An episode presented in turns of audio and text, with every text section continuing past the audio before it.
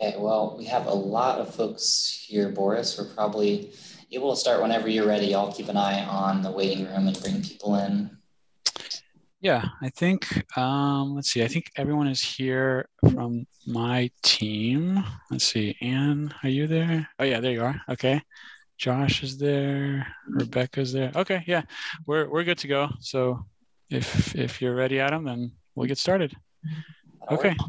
Great. Well, good evening, everybody. Um, we're very excited to be kicking off the uh, the Lawrence route redesign study. Um, I think this will be a very, very uh, important and exciting project. So. Um, there was an agenda that went out with the meeting invite that probably most of you saw, and we'll mostly be sticking to, to that agenda. But um, as we get into kind of the second part after introductions and we get into kind of the discussion, um, feel free to, you know, stray somewhat if, if you have anything on your mind that you'd like us to, to know about, um, that's, that's fine. Because tonight really what the, the aim is is for us the consulting team to kind of wrap our heads around what some of the key issues are um, that you know preceded the study, why, why the study is happening now, and, and so on. Um, so we'll get started first with introductions um, with, with our team, with the consulting team. Uh, so I'm Boris Palchik uh, with Foursquare Integrated Transportation Planning. Uh, I'll be the project manager for this study. Um, let's see, Josh Diamond will, will go next. He's a, a, a VP with our firm. So Josh, you want to say hi? Sure. Um, Josh Diamond, as Boris mentioned, I'm a vice president with uh, Foursquare ITP. I'm excited to get started on this project. Okay, so Josh is going to be what we call the uh, PIC uh, principal in charge. So he's going to have sort of an oversight role on this project, some QA, QC, and uh, just making sure things stay on track overall. Then we also have Rebecca Slocum, who's one of our transportation planners. Uh, she's going to sort of act as, as my deputy on this project. So Rebecca, you want to say hi? Hi, nice to meet you. I'm a transportation planner and uh, I'll be working quite a bit on this project. So nice to meet you. Okay, great.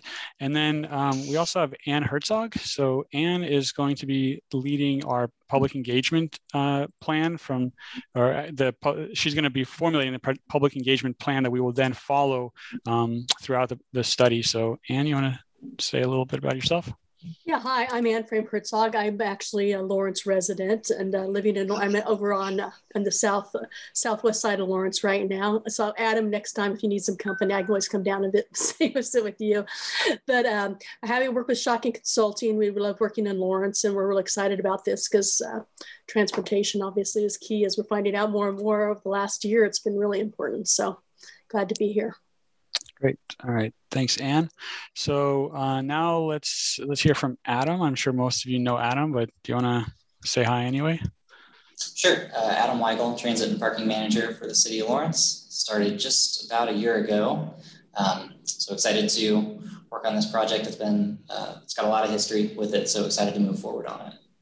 Okay. Um, wow. We've now. How do I choose who goes next? Um, let's go with Felice next. I am Felice Laverne. I started with Lawrence Transit a couple of months ago, so I'm new but very excited. I'm the planner two for Lawrence Transit. Okay. Uh, anybody? Uh, Aaron is. Let's see. Aaron, do you want to go next? I'm assuming that's me. I don't know if there's yes. any other Aarons.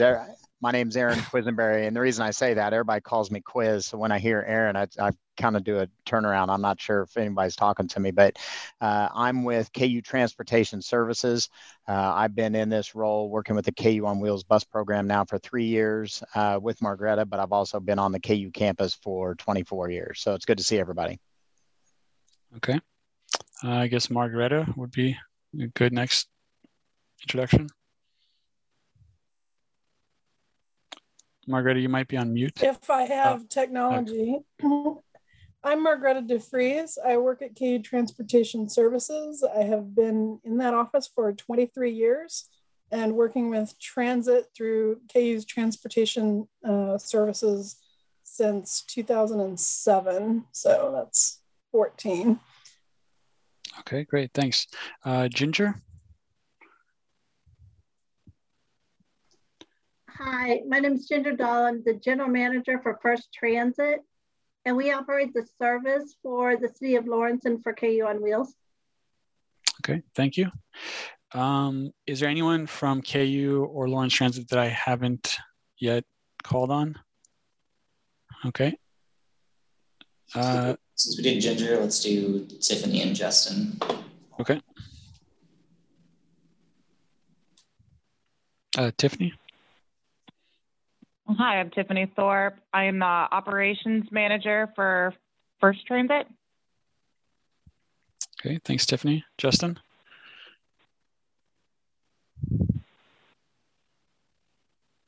Uh, Justin may be on mute. All right, um, we'll come back to Justin um, later. Let's see, let's try the MPO next. Um, so we got Jessica. Go ahead. Yeah, I'm Jessica. Jessica Mortinger, Transportation Planning Manager with the MPO. Okay. Um, Ashley. Hello, I'm Ashley Byers, Transportation Planner with the MPO. Great. And is that everybody from the MPO, uh, University, and Lawrence Transit? Okay. So um, for everybody else, uh, I'd like you to introduce yourselves, but then also kind of give us um, maybe one or two sentences about your interest in transit in Lawrence. So um, I'm going to go based on the order the people appear on my screen. So Carol Bowen. Hello, I'm Carol Bowen. I'm a commissioner on the Multimodal Transportation Commission. I probably bring two special interests. One, I'm an avid pedestrian and always have been. Um, I do ride the bus on, on occasion. And uh, I guess just one. it's good enough. Uh, Gary Reinheim, Reinheimer. I'm with the city. I'm through with uh, municipal services and operations. So I'm kind of helping Adam with the building side of the project. Okay, great. Uh, Ron May. Hi, everybody. I'm Ron May. I'm with Lawrence Public Schools, and I kind of serve as a liaison with the city, especially with traffic and stuff. I, I, I oversee transportation for the district. Um, and I've served a couple terms on the Lawrence Traffic Commission, so I kind of was in the background when some of this stuff was kind of starting at the beginning. And I apologize in advance. I'm going to sneak out of here at about six. I have another commitment I have to be at. Okay. Well, thanks for joining us, uh, Gary Weber.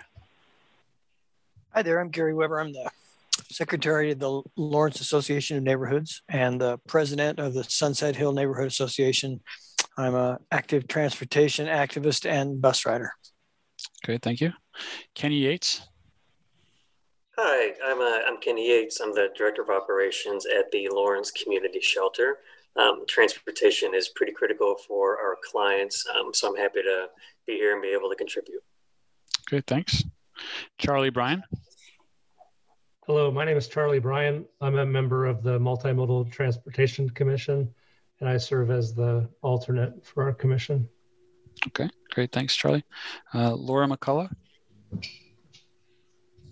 Laura McCulloch with Lawrence Douglas County Public Health. Um, areas related to um, the community health plan that intersect with this would be our um, access to healthy food, including improving um, transportation for access to healthy food, and then also work around chronic disease risk reduction and improving um, active transportation. Okay, thank you so much. Um, Melissa Fisher Isaacs. Hi, uh, I'm Melissa Fisher Isaacs. I'm the Information Services Coordinator coordinator at the Lawrence Public Library. Um, the library has kind of been the unofficial bus station um, for a while. Um, so um, we interact quite a lot with um, bus riders. Um, and the work of my department, um, an important part of that is to connect people with community resources. And a lot of times uh, getting people to those, you know, transit is an important part of that. So yeah, so very interested in, uh, in this work. Excellent. Thank you, Melissa. Eva Steinman. Hello, yeah, I'm Ava Steinman. I am the um, community planner for FTA Region 7 for Kansas and Missouri. Okay, thanks for joining us, Ava. Uh, Andrew Moore. Good evening, everybody. Um, I am, well, of course, Andrew Moore. Um, I am the uh, Student Senate Treasurer at the University of Kansas, so I'm kind of here representing um, all of us college students. Uh, so maybe I should have gone during the KU time, but I'm going now. Yeah, that's okay. Okay, thanks, Andrew. And then John Moore. Uh, John, we can't hear you. Yeah. Oh, yeah, there you go. Okay, good. Hey everybody, uh, John Moore. I'm with uh, Kansas Department of Transportation. I am their public transportation manager. Uh, I guess professionally, I have a relationship with Douglas County and the City of Lawrence as fiscal agent and oversight needs for uh, not only the Lawrence Transit, but also for the um, rural and uh, specialized transportation needs of Douglas County. And I guess personally, I'm a uh, KU grad, if you can see that. Um, knowledge of the uh, city community come with that, uh, being there, living there for six years. Uh, so uh, pretty excited to see this project go forward, um, as well as the transfer facility as well. Yeah. Thanks, John. All right, uh, Kim Kreiner Ritchie. Hi, I'm Sustainability and Food Systems Analyst for Douglas County um, in the Douglas County, Lawrence Douglas County Sustainability Office. Uh, so I'm here representing um, interests on, on that part, um, perhaps particular to our upcoming climate adaptation planning process, um, any ties to that. I'm also staff liaison to the um, Food Policy Council, and so also um, bring interest for connectivity to, to healthy food, as has already been mentioned by, by some individuals as well. Thanks. Thanks, Kim. Uh, Christopher Tilden. Hello, everyone. Um, my day job is research project manager at the University of Kansas Center for Public Partnerships and Research. Uh, that's probably pertinent to this discussion principally because um, I used Route 10 of the bus system uh, to get to and from work. And uh, a lot of my meetings in the community uh, happen downtown. And so I jump on Route 10 to get from work to meetings in the community. So I've utilized transit quite a bit, not only Route 10, but that's certainly most of my experience uh, with the public transit system.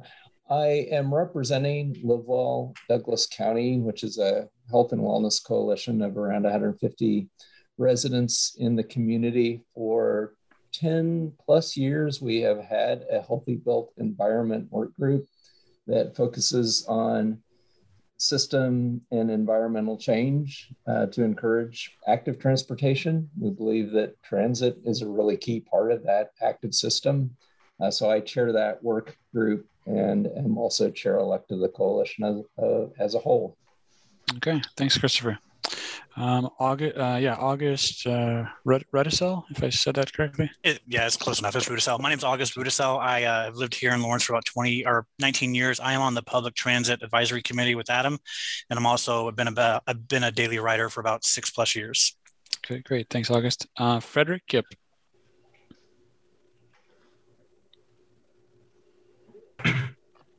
Hey, good afternoon. My name is Frederick Gipp. You guys can call me Freddie. Uh, I am a PTAC member along with August and uh, work with Adam. I also run my own consulting firm called Lead Horse LLC, which is a small Native American community development firm.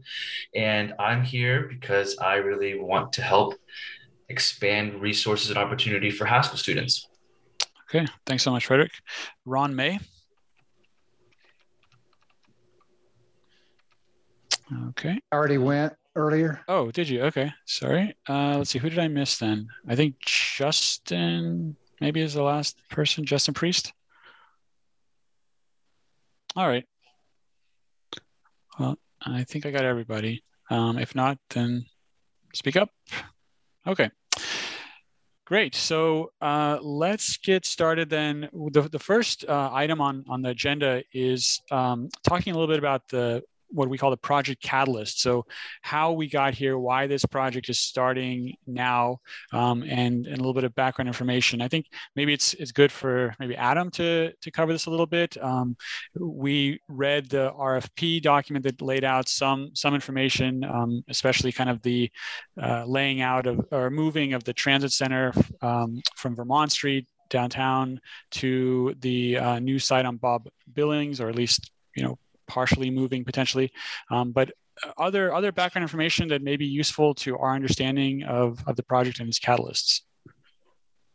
Sure. So um, the main transfer area for the bus system uh, historically was at 9th and Massachusetts Street downtown. Uh, and in 2010, there was some construction activity in the area that uh, result, resulted in the need for that main hub to move. Um, it moves a couple of times in a short, a short time span within a couple of years, uh, landing at its current location uh, across from the library in 2013. And so we have been operating there um, since 2013 with the majority of our transfers uh, still technically a temporary location. Um, there were studies in 2014 and 2018 to look for um, sites for transfer hub that could accommodate more passenger amenities and, and a little more space for safer operations. Um, those were those sandwiched another 2016 attempts to go after a Tiger grant with the University of Kansas for a hub on their campus. So there's been a few different uh, attempts to find a suitable location for a main transfer hub. Um, one of the locations identified in the 2018 study was the southeast corner of Bob Billings and Crestline. So that is a site that we have signed an MOU with KU to move forward on development of a transfer hub at that site. There is not any transfer activity right there at, at this time. So um, it requires that we, that we do some, some significant route redesign. Uh, there will certainly still be the need for transfers downtown, and that's the way we've structured um, the facility project is to not only do improvements at Bob Billings and Crestline, but also some limited improvements downtown to still accommodate um, a handful of routes that might still transfer in that area. So mm-hmm. uh, there's a need. Um, that, that's what's catalyzing this, this need to look at the system as a whole. Um, I do think in times of change like this, it's an opportunity for us to think about other service models too. So it's not only how do we serve these new facilities, but should we take a step back and think about um, is our transit system doing what we want it to do in Lawrence as a whole? So mm-hmm. um, I think that's an opportunity for us to, to look at a more big picture as well. Got it. Uh, yeah. So anybody anybody else want to add to that as far as catalysts for the study? Okay, that pretty pretty well covers it. Okay, so then the next question is how should we measure success? Um, I mean, clearly there's a need to restructure the system because such a prominent hub will be will be moving or will be created. So we need to make sure that we can uh, work around that and create seamless transfer opportunities. But how else? What other metrics um, are key to the success from a community standpoint? Anybody can weigh in on that? you know, typical metrics are you know things like ridership obviously that's that's a you know top top uh, metric and productivity. So you know how what resources what resources do you have to invest to to get the the ridership that you do get? Things like on time performance. But are there any other things that um, other than those really basic ones any any other metrics we should be aware of that are kind of key to this to the success of this project this is August Rudisell. Um, just something that we've talked about on the PTAC committee is this efficiency of the bus route layout. I've ridden in other cities and the efficiency is much lower. So there's multiple transfers and a significant walking distance to get to transfer stations. And so Lawrence, one of the things I've stated I've appreciated is Lawrence routes are pretty efficient. Transfer are, you're able to get from one side of town to the other with minimum time and usually just one transfer. So I think that's mm-hmm. crucial. Mm-hmm. Okay, so maintaining the ease of transfer and uh, f- fairly fast travel times. Okay, Carol, I think you had your, your hand up.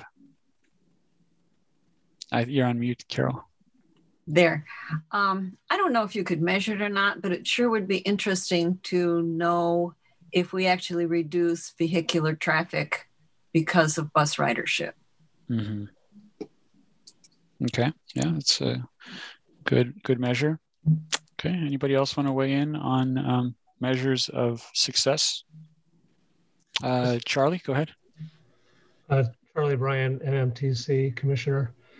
Uh, I'm kind of intrigued by some data I looked at recently that measures the percent of households that are within a half mile of transit.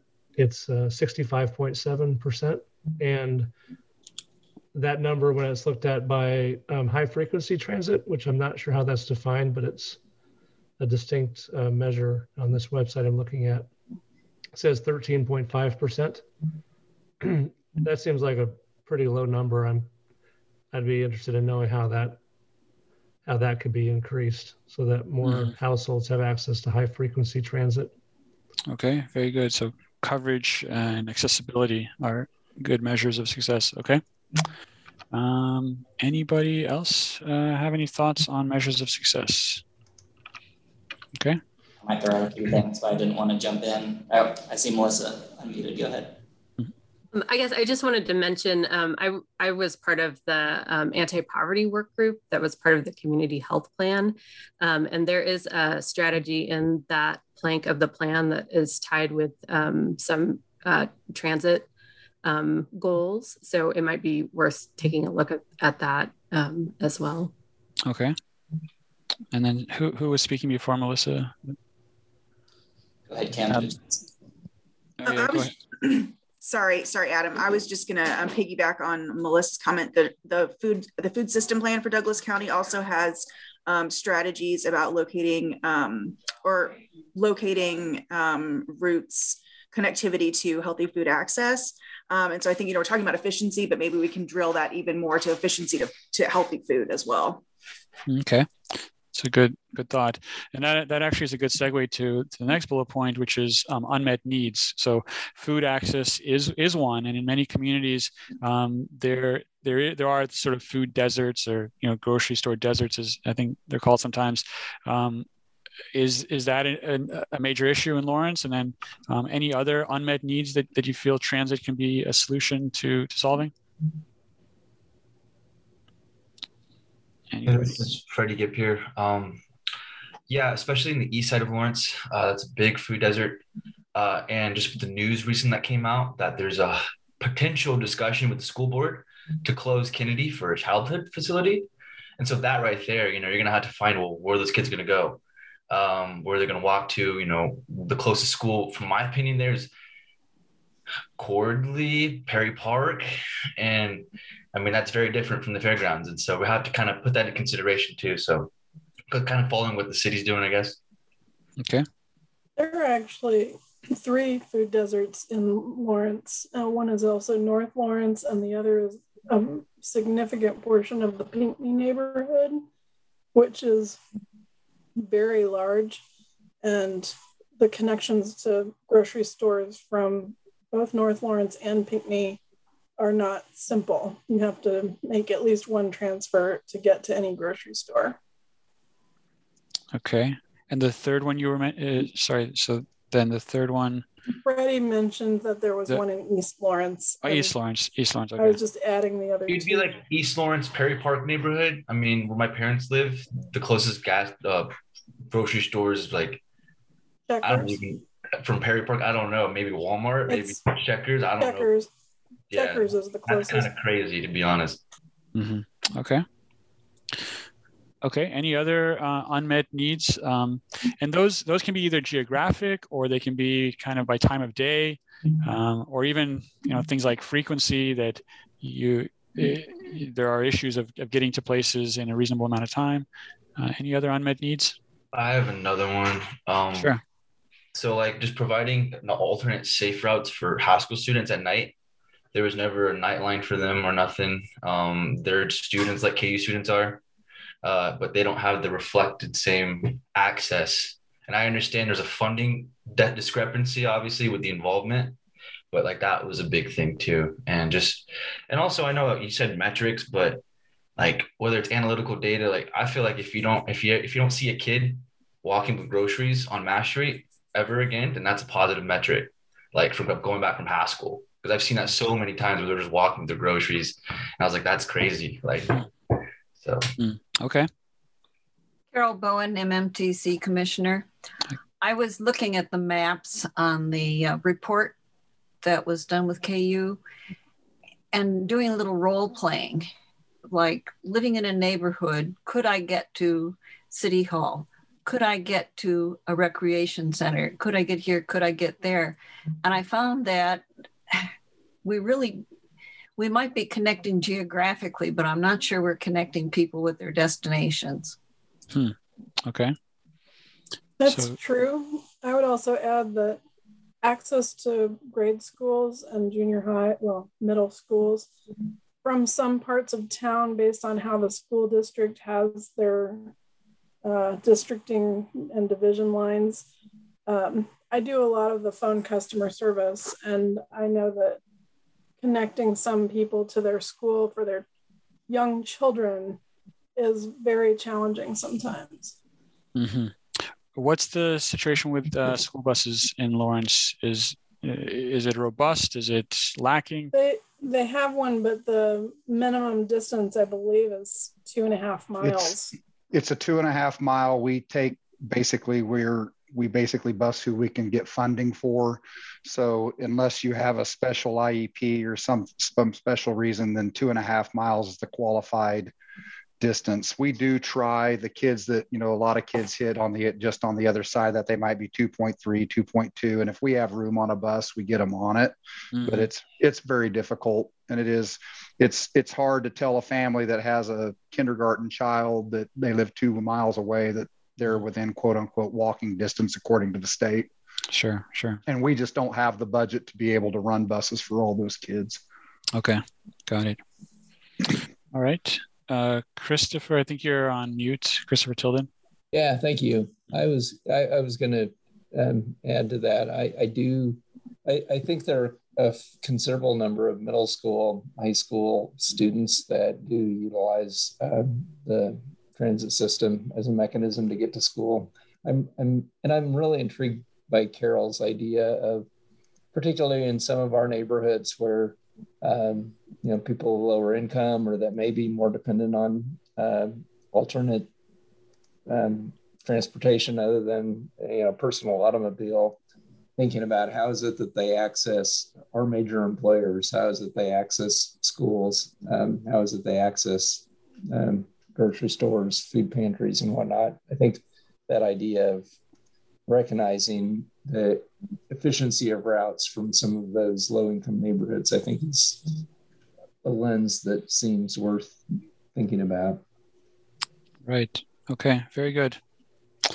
Two other things okay. I mentioned, Boris. Um, we always hear about Sunday service being an unmet need. So, you know, that, that would come at the expense of service elsewhere, but that's something we need to work through. Um, mm-hmm. Similarly, um, as, as we built into this project, we want to explore fare free service. I think that's uh, uh, a discussion that communities wanted to have for a while, and this uh, it's the appropriate time to have it. I think. Yeah. Okay. Very good. Okay. Um, so let's talk next about any recent efforts that you think are noteworthy either for their success or or failure or lack of success so things that um, may have been tried in the i don't know last 10 years or so that, that you think we can learn from one that jumps to my mind is um, flex service or fixed service in the peterson road area north central, northwest. It's an area where we consistently get requests for more service, but have not seen ridership there.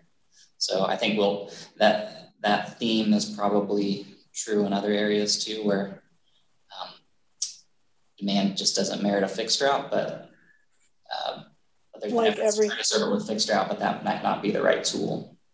Also, everything west of Wakarusa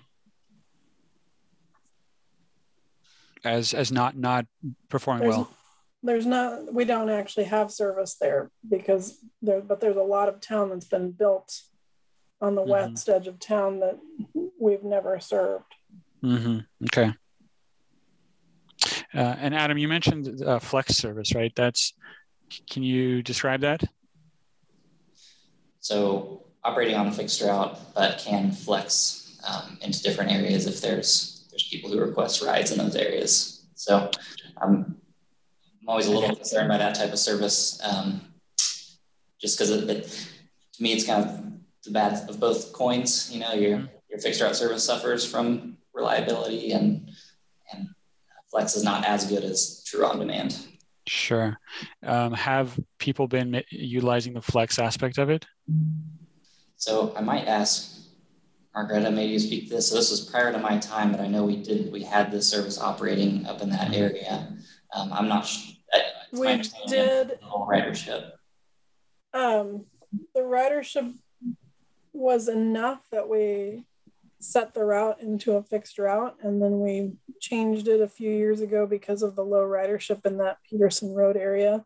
But I could go back and find where we made that change in order to provide some data about what mm-hmm. what was happening in each phase of that if that's something you want to look at um, I, I think it sounds like it's safe to say it's safe to say the flex service wasn't like a resounding success no, okay. That's that's good enough. Okay. Um okay. Any any other thoughts on uh, recent efforts we can learn from?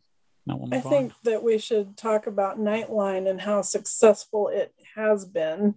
Okay. Um, this started before Adam's time and Ginger's.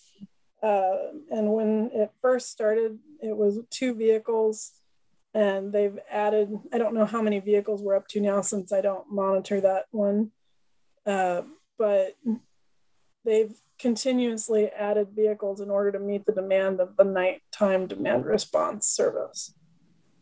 Okay.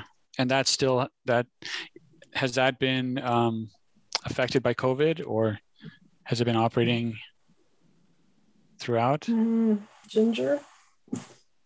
It was impacted slightly with COVID, but not not as much so because um, the service itself actually services a lot of warehouses and overnight industry that stayed going. Mm-hmm. On a, on a fixed alignment. Yes. Mm-hmm. So, but it with the um, nightline, a little bit of the challenge is the fact that by servicing that, it's people, it's individuals that are going to work at those bookend times. Mm-hmm. You know, but they're they're working the night shift, mm-hmm. so we get them to work and we get them home from work. Okay, great. All right. Hey, hey, Boris, this is Quiz. Um, one thing that probably just everybody should be aware of, and I don't know if there's anything that could ever be done about it, but you know, the city bus system and the KU on wheels bus system are funded on two separate funding models.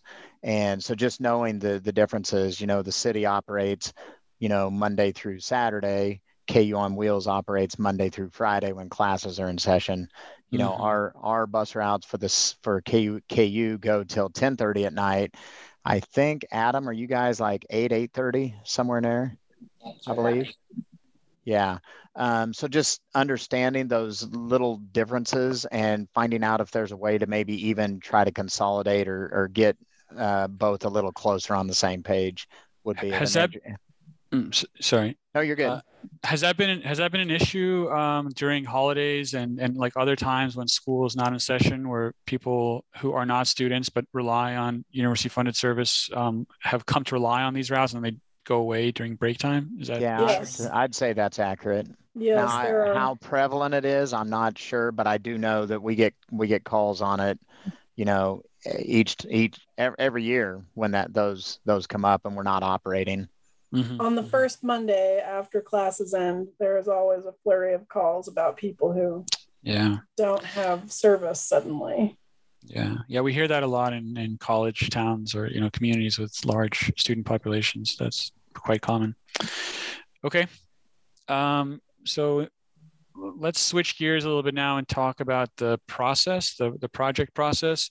Um, so there there's kind of three primary components of, of input that we're going to take um, from from you guys. So there's there's going to be a market analysis, which is looking at the environment in which transit has to operate in Lawrence. Th- things like density, things like land use, things that help us understand where different types of transit service may be most appropriate and most effective. Um, so that's kind of a technical analysis. The other technical analysis is a, a service analysis. It's looking at what's happening today with your routes. So we'll be, and maybe t- when I say today, I really sh- should probably clarify that because we we know that COVID has changed things. So we'll be looking at what service looked like, you know, pre-pandemic, um, as well as what it, what it looks like now, because some travel patterns may be a bit different these days. So those are two, the service and market analyses. Those are very technical analyses, but on, at the same time, we're going to be doing outreach, uh, stakeholder uh, engagement, stakeholder outreach, um, and that includes all of you, um, but it it may include others as well. Um, so with every phase of our study, we're going to have a series of stakeholder meetings. So public meetings and um, stakeholder kind of smaller group stakeholder meetings of inv- invitees much like this meeting here today but potentially with another group of stakeholders if if that's appropriate.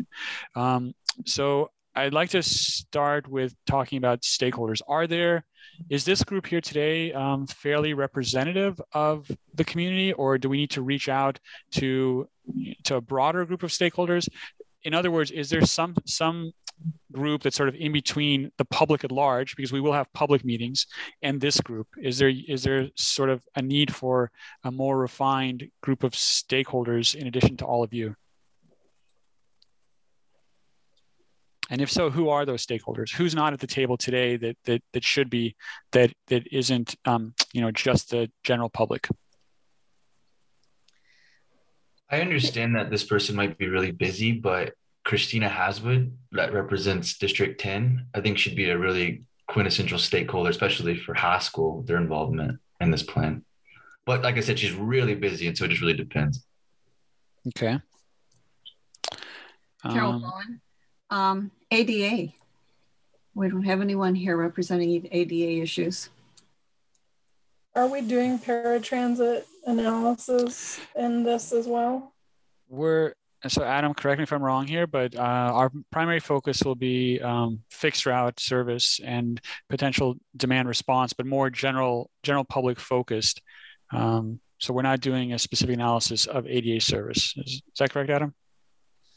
Right. So our um, our paratransit service will continue to operate as, as complementary to fixed route service, but, um, but this particular study you know, changing fixed routes will affect where paratransit service might be, but you know, in general, it's going to be the, the city limits of Lawrence. So if there's specific quality issues or other things regarded to the city's T-lift service, we can certainly accept those as staff and figure out where the solutions might be. But but this particular I'd like I'd like to add to that the the paratransit service area being in the city limits is already expanding beyond the requirement of three quarters of a mile because there are only very small pockets of town that don't meet that requirement right now. So mm-hmm. we've we've already we're providing paratransit more than required at this point. Okay. I was not referring to paratransit. I was referring to ADA and and traveling on the regular buses. Okay. I see. Um, are the, okay? Are there are there any stakeholders that are, um, I guess, difficult to reach that we should be aware of that we'll need to make a special effort to try to get them involved and Haskell. I know that Freddie is on here, but our experience and past attempts have been that we have not been able to get Haskell involved in past studies. Okay. Uh, and there, uh, oh, sorry, go ahead, Charlie. Oh, I was going to say there's a student bus pass uh, program that's been going on now for a few years, and um, I believe it's several hundred passes are sold each semester, and also the summer. And I think uh, families that are purchasing those might be a stakeholder group that would be worth involving in some way. I don't know if the children would be able to participate, but maybe the family, you know, the the caregivers could be consulted. Okay. This is August. I I purchase those every semester for my teenager. I mean, I'm just one person though, so that's that's doesn't constitute much. Okay, great. Yeah. yeah, I'm not certain who all the local community groups are that do purchase passes on behalf of clients. And Adam could probably rip those off pretty pretty easily. Um, but some of those groups representative of you know, end users of the system. Um, I appreciate the fact that Gary's here from one of the neighborhood associations. I do think there probably probably are uh, neighborhoods in our community that aren't represented. So thinking a little bit about some of that geographic representation as well as some of those high user groups, I think would be helpful. Okay. Um, also, I don't talk about this. Uh, and how about any key employers or uh, businesses that should be other than KU as a key employer and the school district? I was just thinking the same thing that Anne was in regards to like I don't know if there's anyone on here from the East Hills or Barre or some of those employers that I know have heavy use. Are those are those some of them? Are those some of the employers that have um, been served by the Nightline service? Yes. Certainly. Okay. Yeah, I will. We the um, picking specific employers was a tough, you know, thought process to figure out who who you might invite. But we did uh, not able to make it tonight. But Hugh uh, Carter from the chamber was one way we tried to engage the business community. Okay. I, I'm wondering if uh, maybe someone from the Workforce Center or Peaslee Tech might be also able to speak to sort of that, you know, getting people connected with employment piece. I don't think it's been mentioned yet, but I would add a representative from Just Food, the food bank of Douglas County, as um, they would have great connectivity to their clients who, with and their transportation needs. What about um, medical facilities, hospitals, things like that? Is is there anyone that we should include there? Heartland potentially. Say what? Say that again. Heartland Community Health Center. Heartland. Yeah. Okay. All right.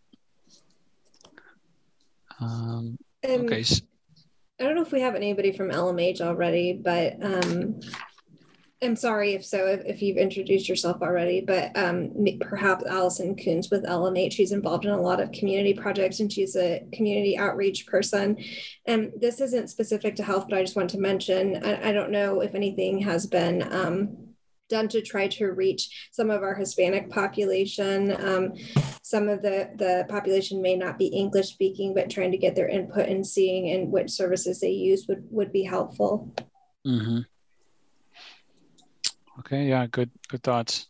Or some we were talking about medical, uh, maybe Bert Nash as well, um, and other agencies like that in Lawrence might be worth worth chatting about. And and just from a student perspective, I don't know if it's if it matters or not, but uh, like the all the apartment complexes, right? I mean, we have a lot of our bus routes that are running directly right to them.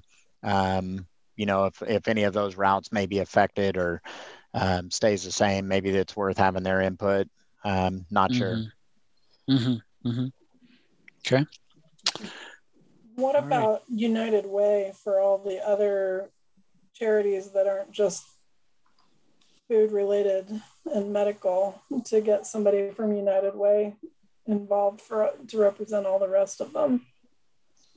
So I won't put Megan too much on the spot here, but the, we had um, we had included uh, Leah Roslin from the United Way Human Services Coalition, where a lot of those those groups that meet and discuss issues, and Melissa mentioned the anti-poverty work group that came out of that. Um, uh, Leah's moved on from that position, but Megan has stepped in to help us with that lens, as well as from SRC. But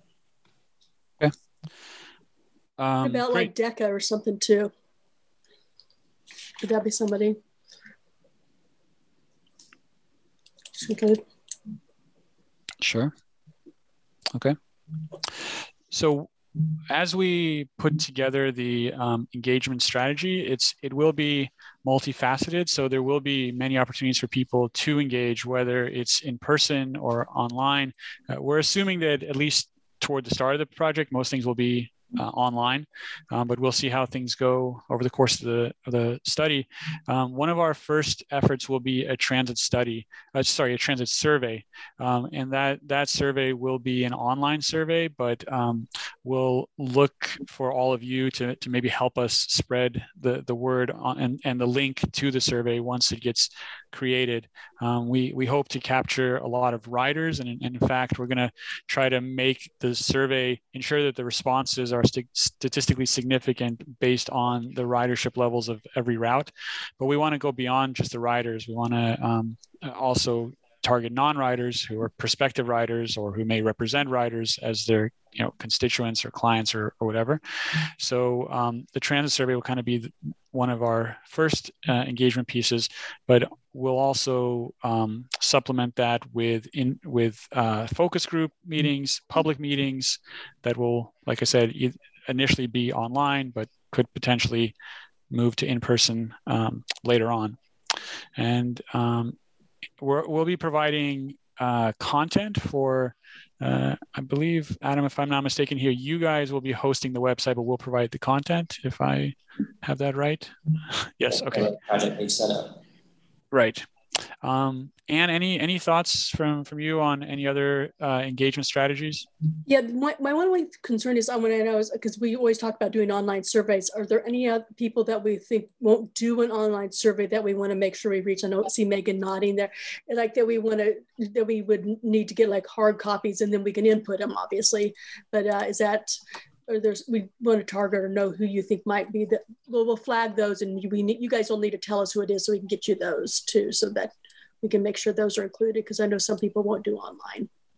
Yeah, I was going to ask if that's if that's a possibility. I, I, think if you pursue that strategy, that it really helps to like have an active presence. Um, it's not going to work to sit surveys in a box, you know, on a mm-hmm. table and ask people to fill them out. I'm thinking back to the community health improvement um, plan development. You know, we we had good uh, participation with the survey online. Those tended to be um, more representative generally of a more affluent, um, younger demographic.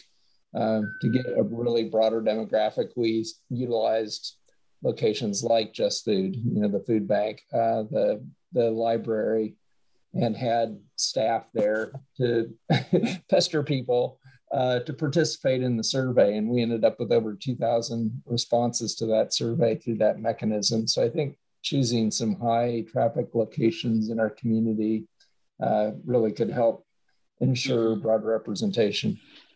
Okay.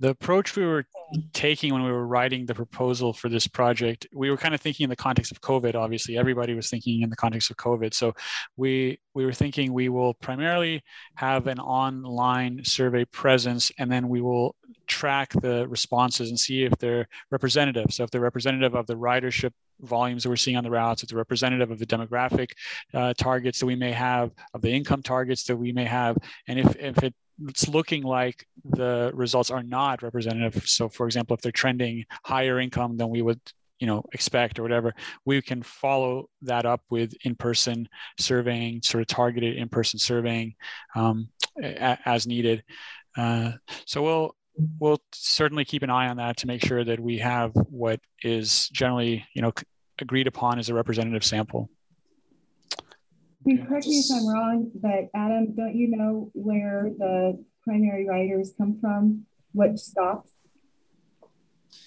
We do, and I would I was going to offer that we had some success last fall with um, paper surveys on board of vehicles and some of uh, Ginger's staff road supervisors doing intercept surveys at our downtown transfer area uh, with clipboards um, to get to get people in that way. So we can I don't want to commit Ginger's staff. They're very busy to um, to do a whole lot more of that, but it was something that I think we could tap into again and did give us um, did give us people who maybe not wouldn't have ever done it on a phone or computer. Um, I, I wanted to mention that uh, the library has been um, sort of a passive uh, survey collection site for several recent surveys, and we we have had success with people filling those out. Um, and I guess I would mention um, often if you give people an incentive um, for mm-hmm. filling out a survey um, that that's always a good uh, mm-hmm. a good carrot also okay very good all right so that that those are all um, really good thoughts as we develop the engagement plan um, as a first step so thank you for all that Hey, Um, Adam, real quick. Sorry, Boris. Adam, on the MyBus Lawrence app, would we be able to make an announcement somehow that included a link for the survey? And then anybody that had the MyBus Lawrence app might be able to uh, get access to the survey? I don't know if that's a possibility, but something to consider. Yep, we can use push notifications, send that That'd out. be great. Okay. And any other last uh, any last thoughts on this? On No, the but if engagement? anybody thinks, if anybody thinks of anything after this, just feel free to email Boris and myself like that. Just say, you know, please, you know, make sure that's because I know after I, when I'm in the showers, when I always think of things. So uh, yes, Mar- Margareta. I want to add that from our meeting last week, I want to make sure that we make an effort to have the survey ready and able to send out to students before final exams start. Because my experience is that if we don't catch students while they're in class, they are much less likely to actually complete a survey. Mm-hmm. And so that might mean that we want to pull the beginning of the first survey period forward a little bit. Right. And then in the fall, move the end of the survey period into the first couple of weeks of class so that we make sure that we catch them coming back too. Right, right. Yeah, that's a good good plan. Um, yeah. So then I know we're kind of getting close on time here, but um, so d- the next bullet point is data collection. The survey is a big component of that. That's that's a big part of how we get initial um, input from stakeholders and, the public. Um, other data sources we'll be looking at are things like census data um, for the market analysis, uh, information from uh, a regional travel travel demand model, um, which helps us understand um, population density, employment density.